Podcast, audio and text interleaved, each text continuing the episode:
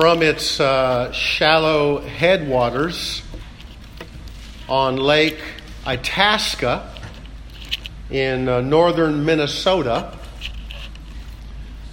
the Mississippi River flows southward to the Gulf of Mexico, spawning and sustaining life along its nearly 2,400 mile journey. To many, the river is a gentle giant, an untiring benefactor of good gifts. The mighty Mississippi is a bountiful, self replenishing storehouse of nutrients for farmland, a habitat for wildlife, a go to place for all kinds of recreation, and a busy waterway for commerce. However, if it escapes its boundaries, that gentle giant can become a menacing monster. More than 40 dams and about 1,600 miles of levees attempt to control the mighty tide of the Mississippi. But there are times when the river flexes its muscle and pushes through these defenses. Disastrous floods turn prime riverside property into lakes Whole towns are erased from the map. And levees in multiple states are wiped out. Without its boundaries, the river brings destruction instead of blessing. In many ways, love is like the Mississippi River. Love flows with life giving power, but without boundaries. Without boundaries, it can do great harm. And as we will see in this second letter from the Apostle John, the boundary of love is truth. Now, before we get into this short letter, I need to provide you with the setting. This second letter deals with the same problem as the first the Apostle John is dealing with these Gnostics. These false teachers who claimed to be Christians with special knowledge from God that others did not have. They claimed to have deeper insights about Jesus, when in reality, they denied his deity. They denied that he came in the flesh and they twisted the truth about God to accommodate the culture around them. They crept to churches, spread their lies, created confusion, did their damage, and now they are on the move traveling throughout the region trying to scoop up more converts from smaller congregations and even from Christian homes. In the days of the early church, there wasn't a Holiday Inn or a Motel 6 for strangers to stay in when they traveled into town. And so evangelists and missionaries relied heavily upon Christian hospitality for lodging and support. And the Christian, as far as they knew, by showing hospitality, could be entertaining angels they weren't aware of. That's what they were told. So, supporting these strangers who traveled into town was a great honor and an opportunity.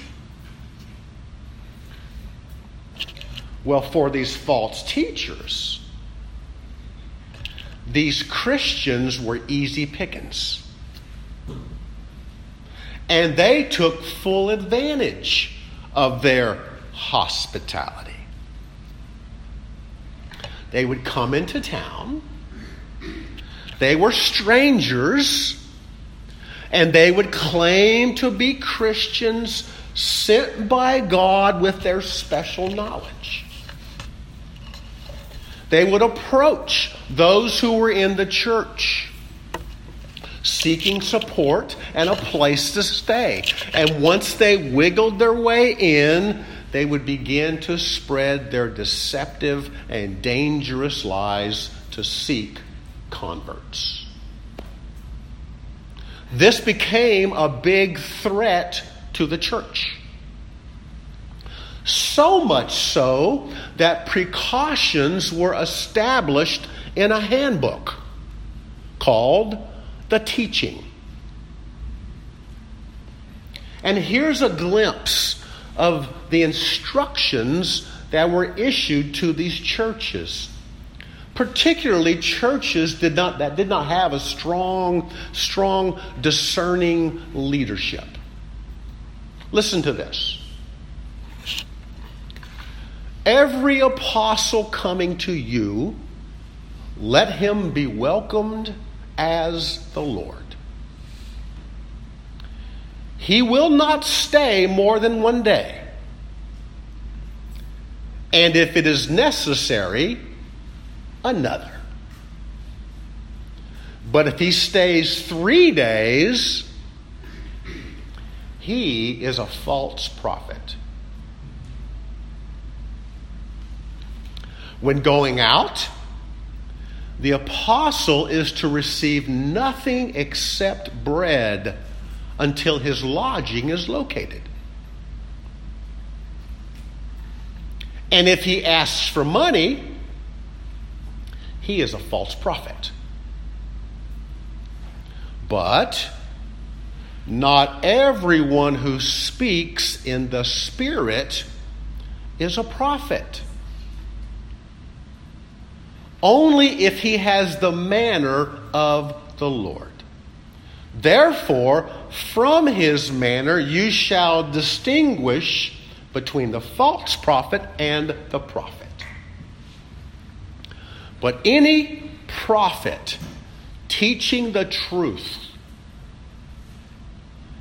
if he does not do what he teaches, he is a false prophet. But everyone who comes in the name of the Lord, let him be welcomed. And then, having tested him, you will know him. And if he desires to stay with you, being an artisan, let him work and let him earn his keep. And if he has no craft, Take this into consideration according to your understanding how he shall live among you as a Christian without being idle. And if he does not want to act in this way, he is a Christ monger. Beware of such as these. That's what's going on. That's the setting. And it would appear that some well meaning Christians, okay, some well meaning Christians motivated by a strong sense of love in the name of hospitality unwittingly opened their homes to these false teachers. Which prompted this second letter by the Apostle John for the need of discerning love. A love that is expressed within the boundaries of biblical truth. Okay? You with me? Okay. So, with that said, if you have your Bible, turn to Second John. It comes after First John. Second John, and we will begin with verse 1. There's not a chapter here. It's just Second John beginning with verse 1.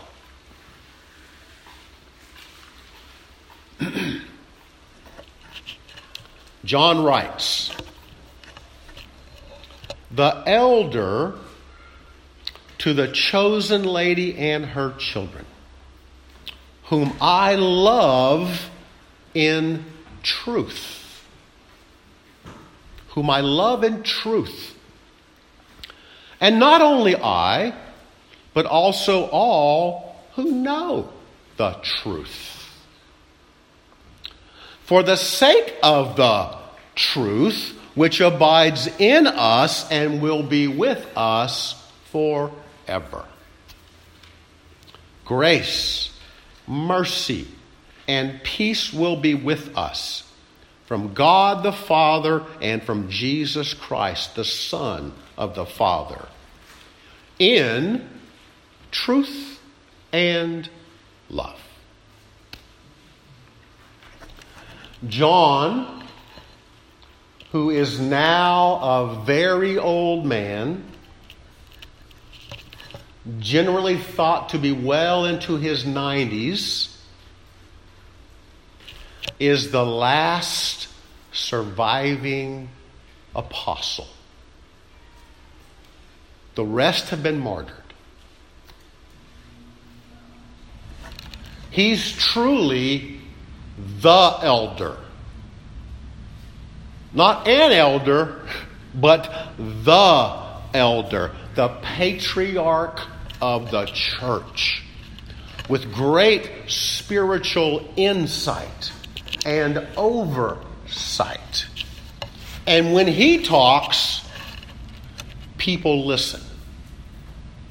And in his greeting, John identifies the recipient of his letter as the chosen lady and her children. Who's the chosen lady and her children? Well, no one really knows for sure. Biblical scholars are divided, but there are two common views. Some believe that John is writing to an individual, an anonymous Christian woman and her children personally known by John, while others lean towards the view that John is writing to a sister church and its congregation. And because of the great persecution against the church, John is being somewhat cryptic. He's being cryptic and is only identifying them as the chosen lady and her children.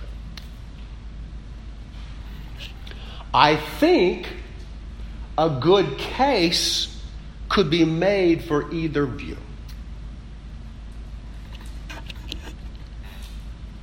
But maybe the answer is actually somewhere in the middle. Maybe John is writing to a Christian woman who has opened up her home, opened up her home for worship and fellowship. A local church is meeting in her home, which was a common practice in those days. That's how the churches started in homes, and maybe that is the case here. Not sure. Now, if you noticed, in these first three verses, we see this link between truth and love. Truth and love. And when truth and love are in balance, grace and mercy and peace are enjoyed. There is to be a balance between truth and love. They are to coexist. But if we are not careful, we can overemphasize one at the expense of the other. To us, biblical truth is crucial, it's critical. But if truth is not balanced with biblical love, we can become rigid and judgmental in our attitudes. Maybe even harsh and cruel at times at the, as the, the way we deal with people, especially those who disagree with us. Yes, what we say may be exactly true.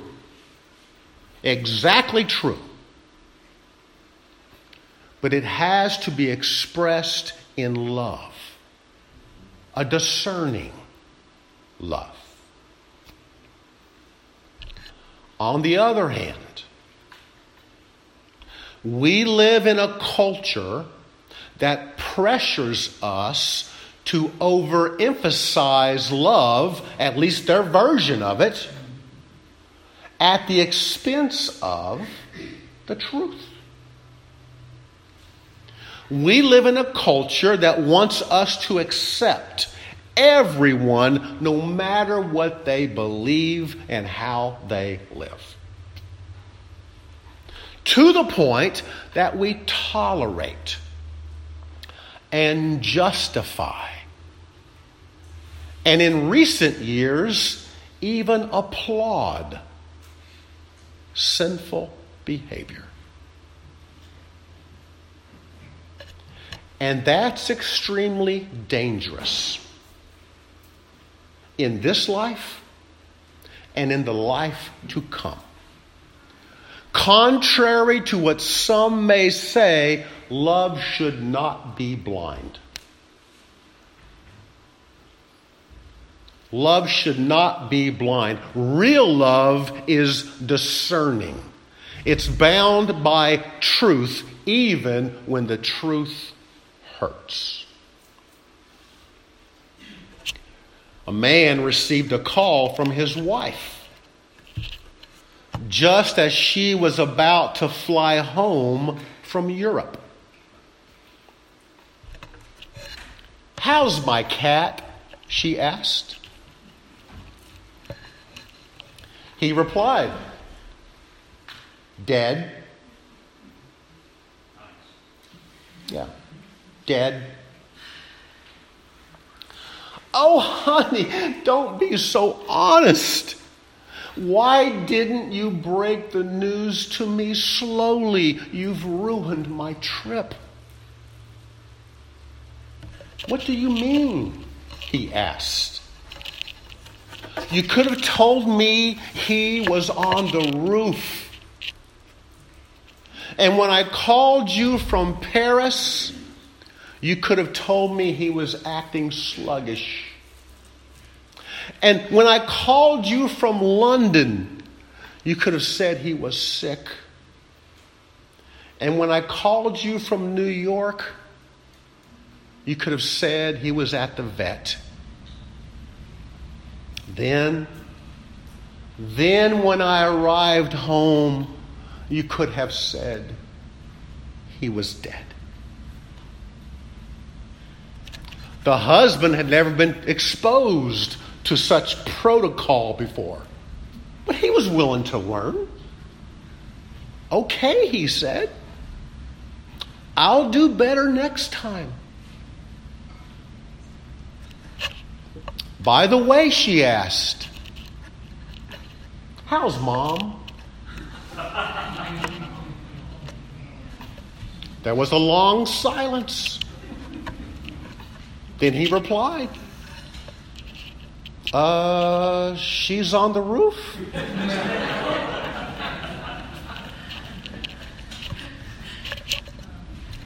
this guy dug himself into a hole. But it drives home the point that love and truth should be kept in balance. Or as John Stott puts it, our love grows soft if it is not strengthened by truth,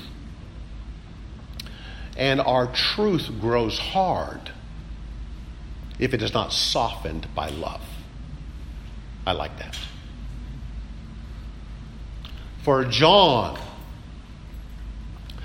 his love for this chosen lady and her children, whoever they might be, is grounded in truth, the gospel truth, the truth that does not change, the truth that abides in us, the truth that will remain forever.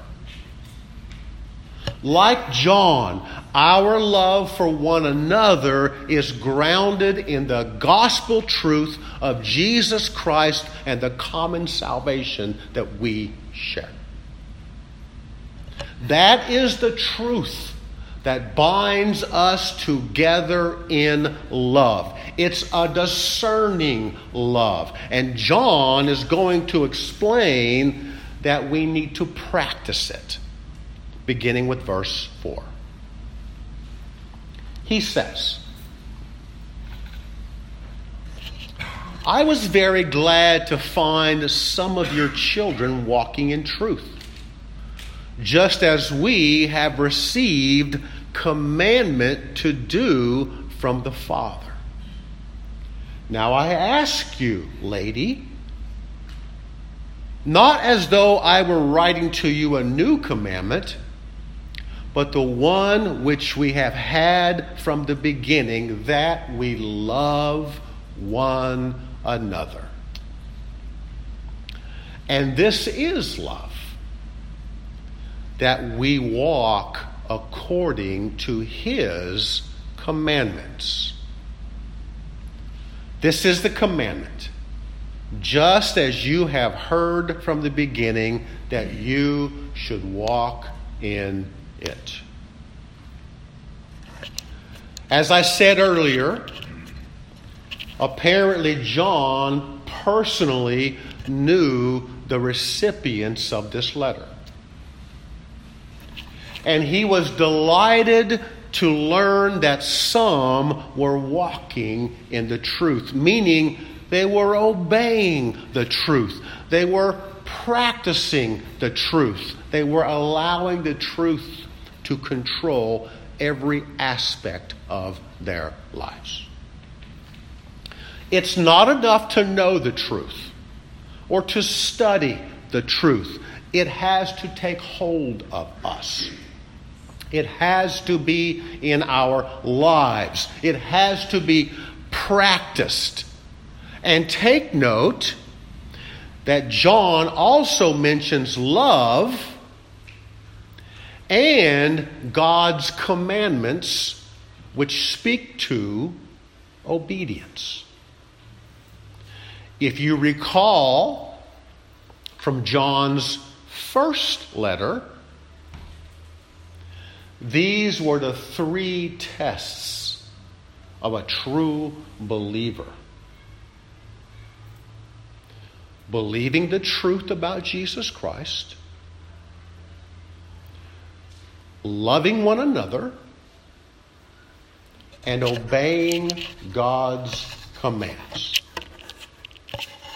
John says, and this is love that we walk according to his commandments. If you remember from a few weeks ago, I explained that God has a love language. Remember that? God has a love language. He told us what it was. And his love language is obedience. That's what resonates with God. And as an act of obedience, Jesus gave us a key command to love one another. Loving one another is an act of obedience to God. It's a basic command given to us at the very beginning. But this love has to have boundaries. It has to have boundaries. It has to be discerning. Otherwise, we will not be loving the way God intended us to love. Truth and love must be practiced, it's commanded. But they must also be protected. That's where John leads us next. So let's continue beginning with verse 7, where he says, For many deceivers have gone out into the world, those who do not acknowledge Jesus Christ as coming in the flesh. This is the deceiver and the Antichrist. Watch yourselves that you do not lose what we have accomplished, but that you may receive a full reward. If you remember from his first letter, John was describing those who departed from the church and the core beliefs of the faith. They left both physically and theologically, which revealed they were never really part of God's people to begin with. And now they aren't just the deceived they are now the deceivers. They're deceivers seeking their own converts. They rejected the truth about Jesus and his finished work. They denied that salvation is by grace alone, through faith alone, in Jesus Christ alone. They don't believe that the Son of God came into this world in the flesh, and they don't believe he's coming again. And John says to the Christians, I know you are loving and hospitable. I know this, but watch yourselves. Watch yourselves. Don't get involved with these deceivers, their cults, and their heresies, for if you do, you may not receive your full reward. Now, what does John mean by that? I can tell you right off the bat that John is not talking about salvation. Because salvation is not something that we have accomplished. Christ accomplished that for us. And salvation is not a reward, it is a gracious gift given to us. The rewards that John is talking about are those rewards we receive in the hereafter for serving Christ in the here and now. There is a judgment for Christians. There is a judgment for Christians, but it's not a judgment for sin. It's not about salvation. Instead, there is a judgment where the character of our actions and our motives are evaluated by the Lord for rewards. This is what the Apostle Paul tells us in 1 Corinthians chapter 3, beginning with verse 10.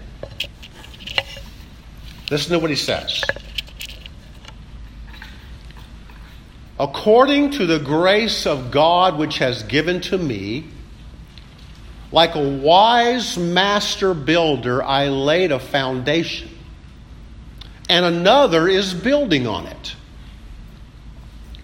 But each man must be careful how he builds on it. For no man can lay a foundation other than the one which is laid, which is Jesus Christ. Now, if any man builds on the foundation with gold, silver, precious stones, wood, hay, straw, each man's work will become evident, for the day will show it because it is to be revealed with fire. And the fire itself will test the quality of each man's work. If any man's work which he has built on it remains, he will receive a reward. If any man's work is burned up, he will suffer loss, but he himself will be saved.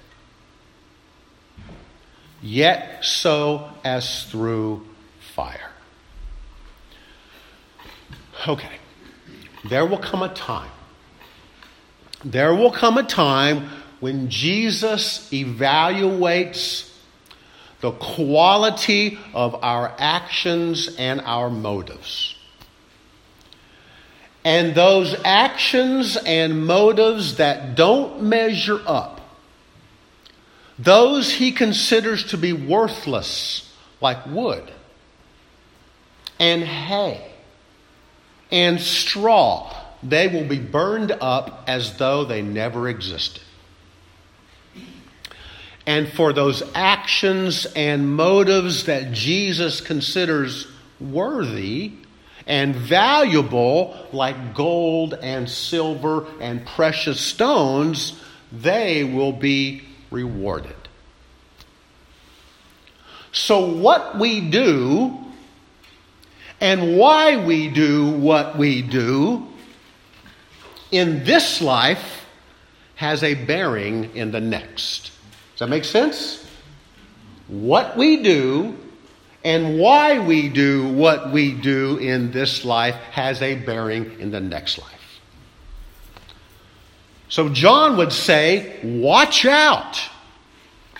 Be on the alert. Abide in the truth. Walk in it. Have a discerning love so that you do not become deceived and lose your full reward. Then John gives us something practical to think about, beginning with verse 9. He says, Anyone who goes too far and does not abide in the teaching of Christ does not have God. The one who abides in the teaching, he has both the Father and the Son. If anyone comes to you and does not bring this teaching, do not receive him into your house and do not give him a greeting. For the one who gives him a greeting participates in his evil deeds. Those words, anyone who goes too far and does not abide in the teaching of Christ, are very revealing and almost prophetic in nature.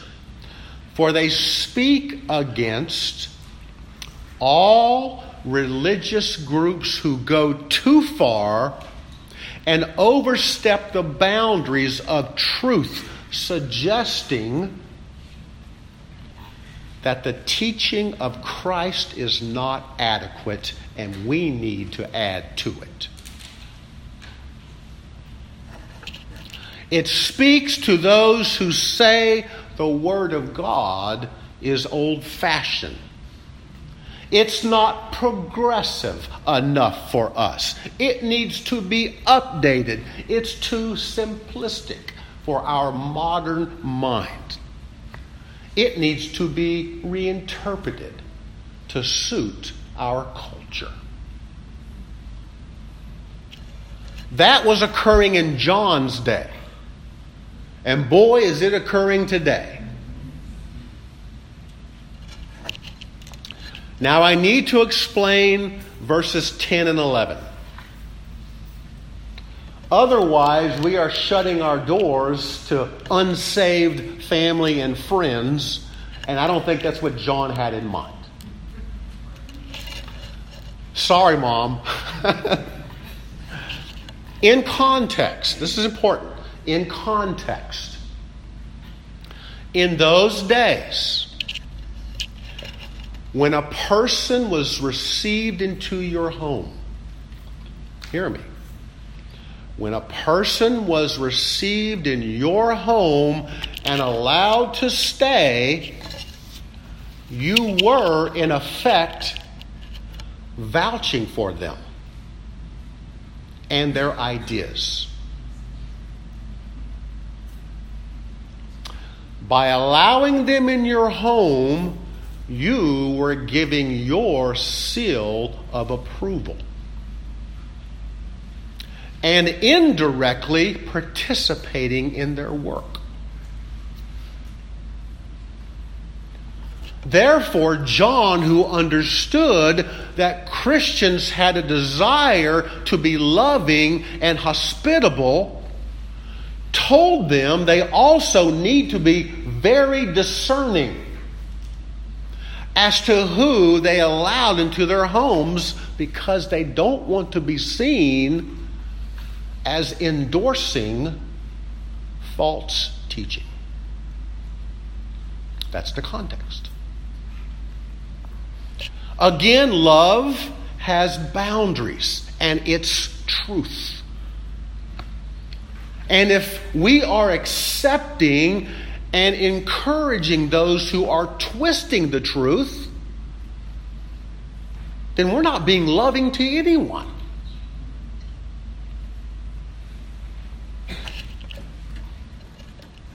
So, how do you deal with those who come to your door?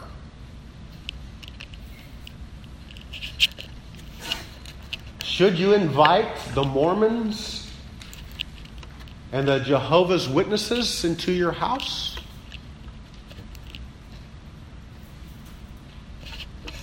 As a general rule, I would say no. If a wolf is at your door, why let him in? But, but, if you do, if you do, you had better be armed with the truth because they are armed with lies and they are subtle lies. Also, do not do or say anything to encourage them in what they are doing. It would be wrong for you to give them any reason to think that you appreciate what they are doing. I have had several encounters at my door. I'm always courteous. Always courteous. But I will tell them up front I am a born again believer in Jesus Christ. I know the truth of God's Word, and they are wasting their time with me. I'm courteous, but I'm speaking the truth. Bottom line, until you learn how to properly balance love and truth, the best policy is simply to close the door on those kinds of conversations. Now,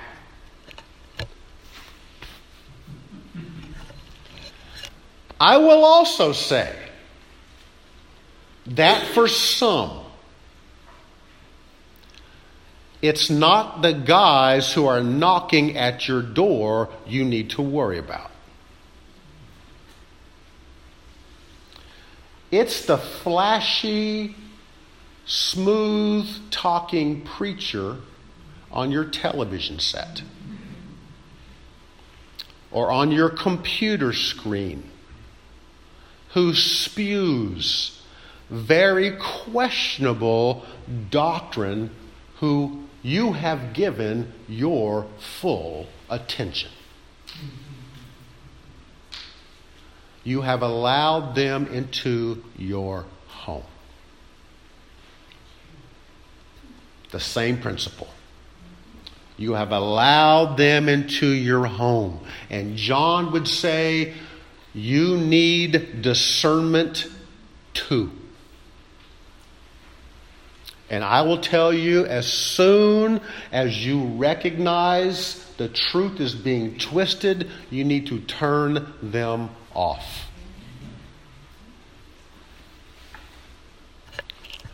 Okay. Let's look at the last two verses of this letter. Beginning with verse 12, John says, Though I have many things to write to you, I do not want to do so with paper and ink, but I hope to come to you and speak face to face, so that your joy may be made full. The children of your chosen sister greet you. John closes his short letter explaining he wants to see them face to face. There is a great joy in genuine Christian fellowship where grace and mercy and peace are enjoyed, right? But I also think there's a point here, a subtle point, that needs to be made. Some could become so paranoid so paranoid about the dangers of false teachers in their midst that they cut themselves off from true believers who love Christ and walk in the truth. You see that? When people are isolated like that, they are easy pickings. And they're headed for trouble. There's no need to be paranoid. Instead, John would simply say, we need to be discerning. Just be discerning. In summary, loving others is commanded and expected of a genuine believer. But with that said, the one who really loves is the one who tells the truth. Love is like a river, and truth is its boundaries. We need to know the truth. We're to walk in the truth. We must stand for the truth. But we must do so with discerning love. Let's pray. Father, thank you so much for this time in, in your word. Thank you, Lord God, for the, the clear distinction between truth and love and how important it is to keep them in balance.